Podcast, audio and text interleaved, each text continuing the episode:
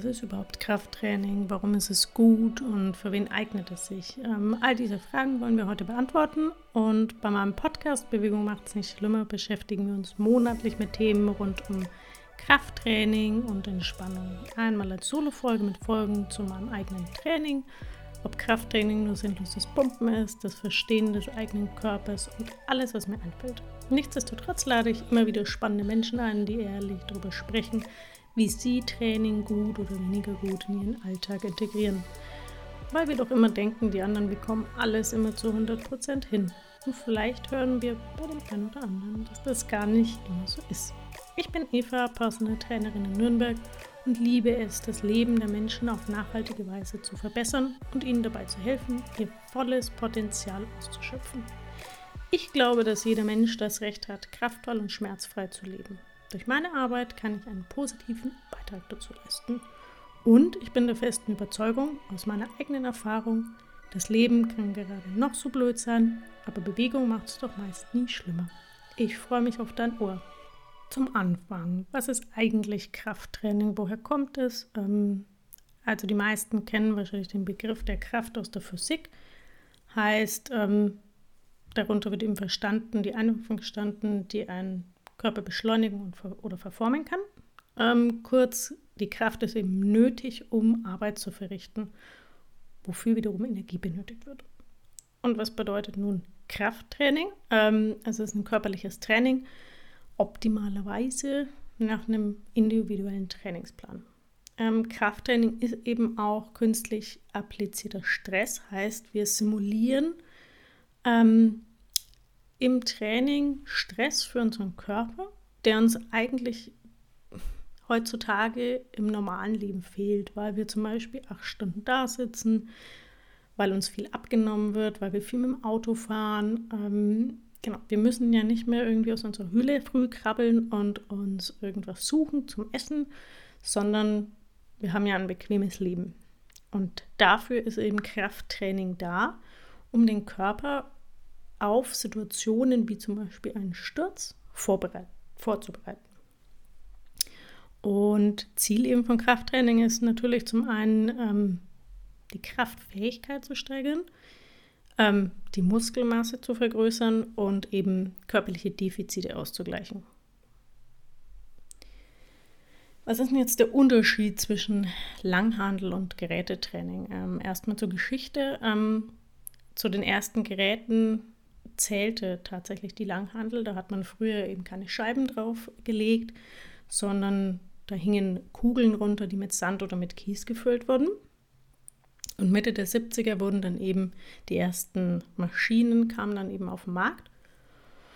Und genau, die sogenannte Nautilus-Maschine. Und an sich ist es eben auch nichts Neues. Es gab schon solche Multistationen auch an vielen Highschools, ähm, wo man eben die Beine strecken konnte, Latt ziehen. Ähm, und durch gutes Marketing ähm, sind eben die Maschinen ähm, in die meisten Fitnessstudios auch eingezogen ähm, und sind heute noch da. Und warum? Ähm, äh, weil es einfach einfacher ist, in Anführungsstrichen einfacher, weil du einfach einen Anfänger auch äh, an, an die Maschine setzen kannst und sagen, drück einfach und gut ist.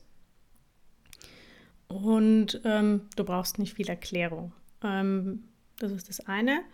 Und wir Verbraucher, wir stehen halt auch einfach drauf, ähm, mit minimalen Aufwand irgendwie maximalen Output zu erzeugen. Und das macht das Gerät. Und ich finde, ähm, Geräte per se haben auch nichts Schlechtes. Die haben volle Berechtigung, ähm, vor allem zum Beispiel für Anfänger, die sich was ich gerade schon gesagt habe, reinsetzen können und erstmal spüren können, bei einer Beinpresse zum Beispiel. Wohin müsste ich, wenn ich eine Kniebeuge, ist ja gleiches Konzept, wohin muss ich drücken, wenn ich dann eine Kniebeuge mache? Also rein zum Reinspüren, Körper verstehen, sind Geräte auf jeden Fall gut. Aber man muss halt irgendwann davon wegkommen, um ähm, ja, seinen Körper auch wieder fragil zu machen, ähm, dass du wackeligere Positionen hast, ähm, dass du auch einarmig was machen kannst, dass du Langhandel, Kettlebell, Kurzhandel äh, variieren kannst. Du hast halt keine Variation bei Geräten. Das ist der Nachteil. Und ähm, genau, aber auch da, der Minuspunkt von Langhandel ist einfach, dass man wissen muss, was man tut.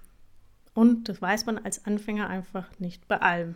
Ähm, heißt, ähm, wenn ich jetzt nicht genau weiß, was ich mache, wenn ich einen Press mache, habe da irgendwie so und so viel Kilo drauf und weiß nicht, was ich anspannen muss und irgendwie hebe ich es hoch, ist dann eher kontraproduktiv. Deswegen hat auf jeden Fall ähm, Gerät sein, ähm, seine Berechtigung, aber ähm, wie gesagt, so mittelfristig nicht das Optimalste. Ähm, ich spreche immer mal wieder von ähm, Defizittraining im Krafttraining. Ähm, heißt, ähm, wir alle haben irgendwelche Defizite, heißt im Gangbild, in der Atmung, ähm, in der Bewegung allgemein. Und dass man eben auch davon wegkommt, dass man Krafttraining nicht so sieht, ähm, ich will Muskeln aufbauen und ich will einen dicken Bizeps und wie auch immer, sondern das Krafttraining so zu sehen, dass es mir für mein Leben, für meinen Alltag ähm, was bringt. Heißt, ich kann durch Krafttraining eben Defizite wirklich, ich sag mal, ausmerzen und meinen Körper, wie gesagt, wieder auf einen gewissen Status bringen, weil ich vielleicht Jahrzehnte ihn nicht unter Stress gesetzt habe. Ähm, und auch, wie gesagt, ein falsches Bewegungsmuster ist schon ein Defizit. Ähm, und Defizittraining ist manchmal vielleicht unangenehmer als normales Krafttraining, wo ich einfach sage, ich habe Bankdrücken, Kniebeuge und wie auch immer. Sondern Defizittraining legt eben so ja, ich, den Finger in die Wunde, also wirklich an die Schwachstellen, die man gerade hat. Und Ziel eben von Defizittraining ist, ähm, überhaupt erstmal deine Haltung wieder dahin zu bringen, wo sie hin soll, Muskulatur und Gelenke zu stärken, ähm, Verletzungen und Schmerzen zu vermeiden oder ja, umzulenken, ähm, Schwächen einfach zu beseitigen und deine gesamte Leistung zu verbessern.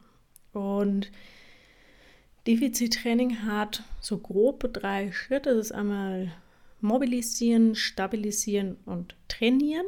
Heißt, am Anfang, bevor ich erstmal ans Krafttraining gehe, das habe ich auch in der ersten Folge schon gesagt, ähm, gehen wir erstmal an die Atmung, gehen wir an die Haltung und dann gehen wir mit schweren Gewichten an die Grundübungen und eben dann darüber hinaus auch ein bisschen Variationen in diese Grundübungen zu bringen. Also man wird jetzt nicht die nächsten Jahre einfach nur eine Kniebeuge machen, sondern man muss ja den Körper immer wieder ja, unter Stress setzen. Und ich setze ihn unter Stress, können wir von unserem Leben auch ausgehen. Wir sind unter Stress, wenn wir immer wieder in neue Situationen kommen.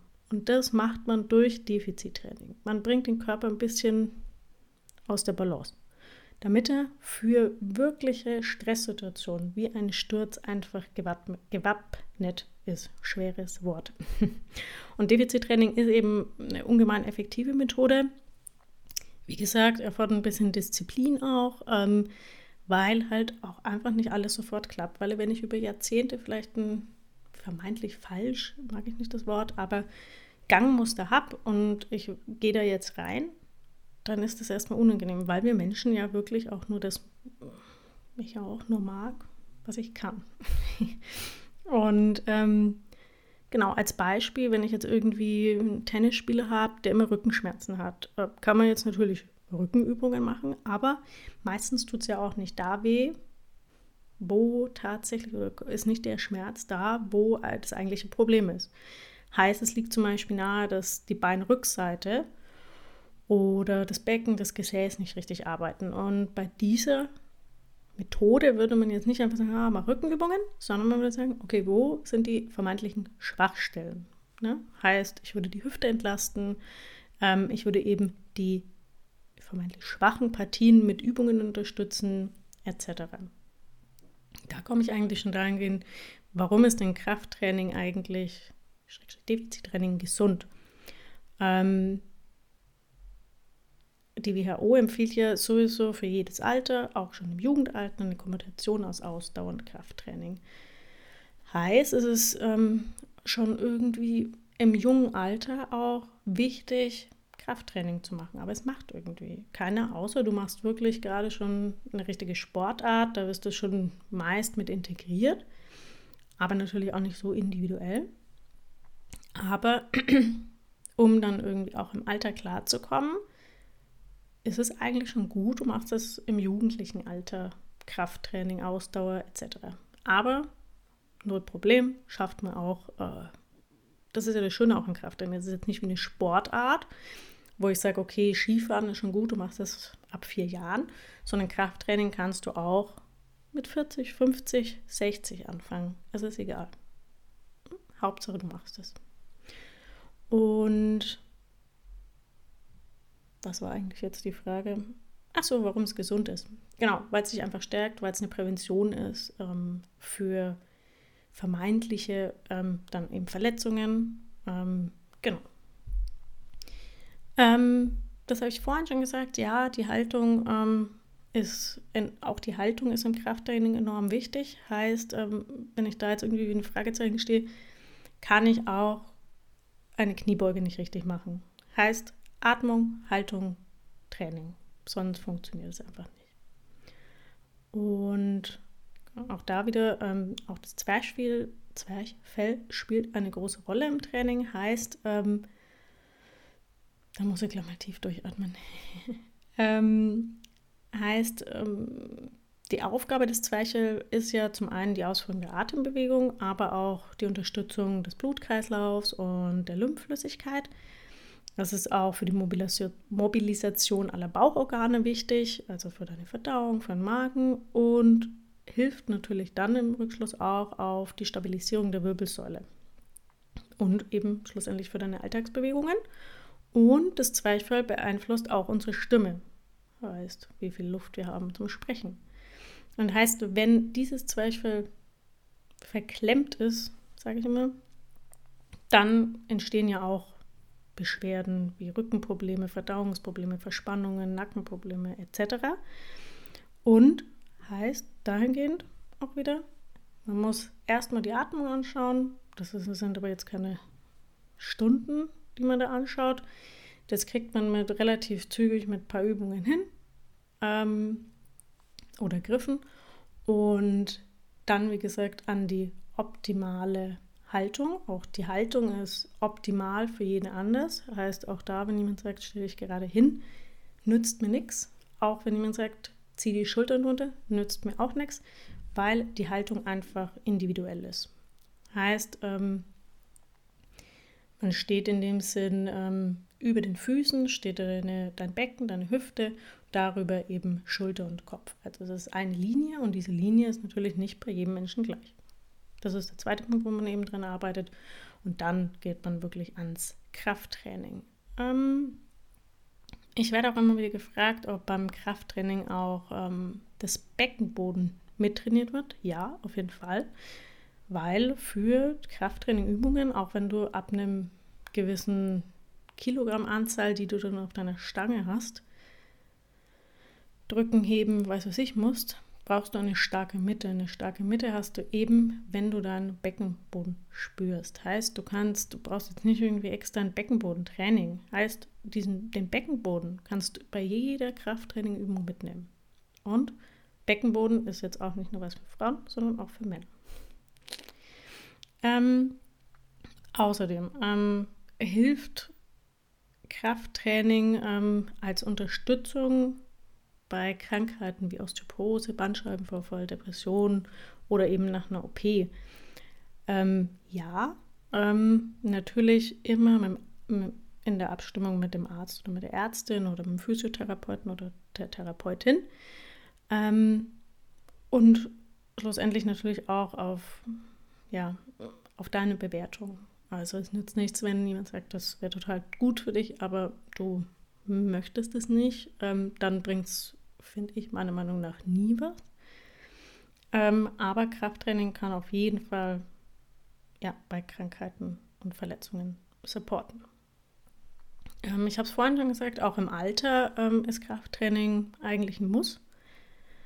Ähm, weil natürlich äh, durch Krafttraining Muskel aufgebaut wird und ja, du auch da wieder den Körper unter Stress setzt und ähm, man einfach aktiv bleibt und du, wie gesagt, für Situationen im Alter, ähm, wo man vielleicht in einer der Situationen vielleicht ein bisschen unsicher ist, unsicher läuft oder so, ähm, den einen oder anderen Schmerz hat, den man vielleicht zehn Jahre vorher noch nicht hatte und da eben auch seinen Körper besser versteht.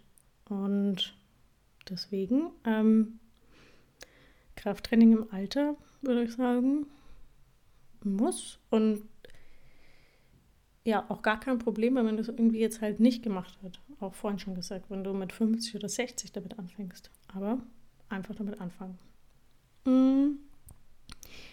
Außerdem werde ich auch immer wieder gefragt, ob ähm, im Training der Zyklus von weiblich gelesenen Personen wichtig ist. Ähm, ja, ähm, also ich gehe jetzt nicht dogmatisch davor, aber jetzt auch als Beispiel bei mir, ich äh, habe meinen Zyklus, der ziemlich genau ist, ähm, schon im Blick.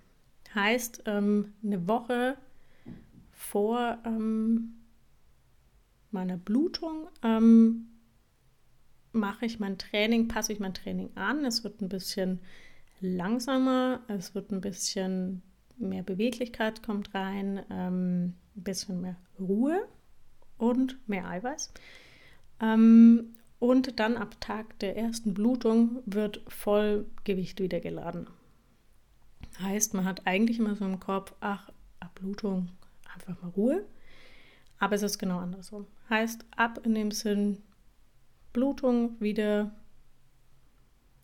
ähm, also ab Menstruation und der Follikelphase, einfach schweres Training, also Kraft oder Ausdauer.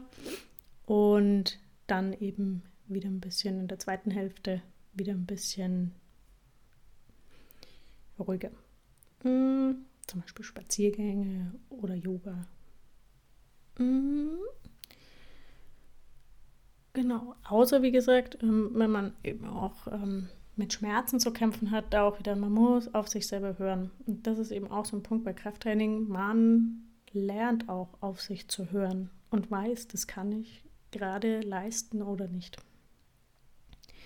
Ähm, ist Krafttraining in der Schwangerschaft was? Ähm, also du musst deinen Trainer auf jeden Fall informieren, sobald du es weißt.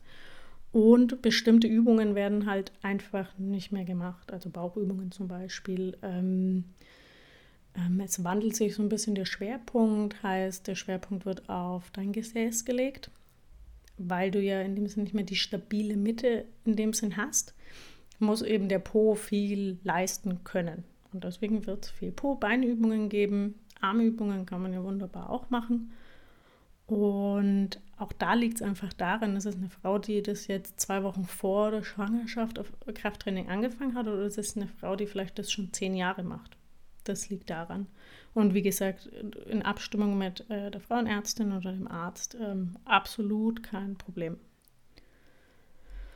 Ähm, das hatten wir schon in der ersten Folge, ob Krafttraining ähm, sowas wie Krankengymnastik ist. Nein, ähm, ich sehe es immer als Ergänzung, also optimales. Ähm, du hast deine Physiotherapie, Krankengymnastik, wie auch immer.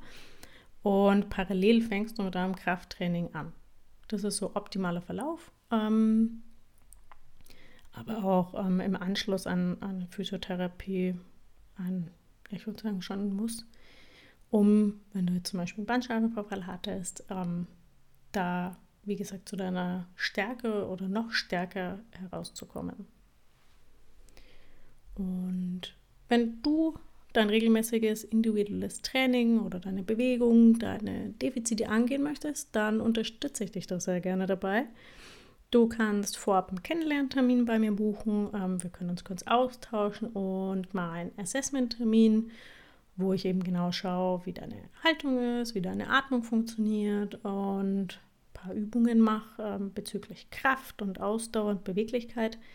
Ähm, genau, der ist auch kostenlos und danach unterhalten wir uns einfach mal, wo so die Reise hingehen könnte. Und du kannst danach dann wirklich entscheiden, wollen wir zusammenarbeiten oder nicht. Und ich packe dir auf jeden Fall alle Links in die Show Notes, heißt, wie du mich erreichst, ähm, meine E-Mail-Adresse, meine Website, wo nochmal mein Angebot alles draufsteht und ähm, auch meinen Instagram-Channel und genau noch als kleine Side Note, wo wir trainieren werden, werde ich auch immer wieder gefragt. Ähm, ab Januar ähm, in meinem neuen Raum in Nürnberger Norden. Die Adresse werde ich bald kundtun. Und genau, aber auch wenn du sagst, eine Hybridlösung mit Online-Stunden oder so wäre optimal für dich. Ich denke, da finden wir auf jeden Fall eine Lösung. Und ich bedanke mich auf jeden Fall bei dir, ähm, dass du heute zugehört hast und freue mich auf das nächste Mal und hab einen schönen Tag.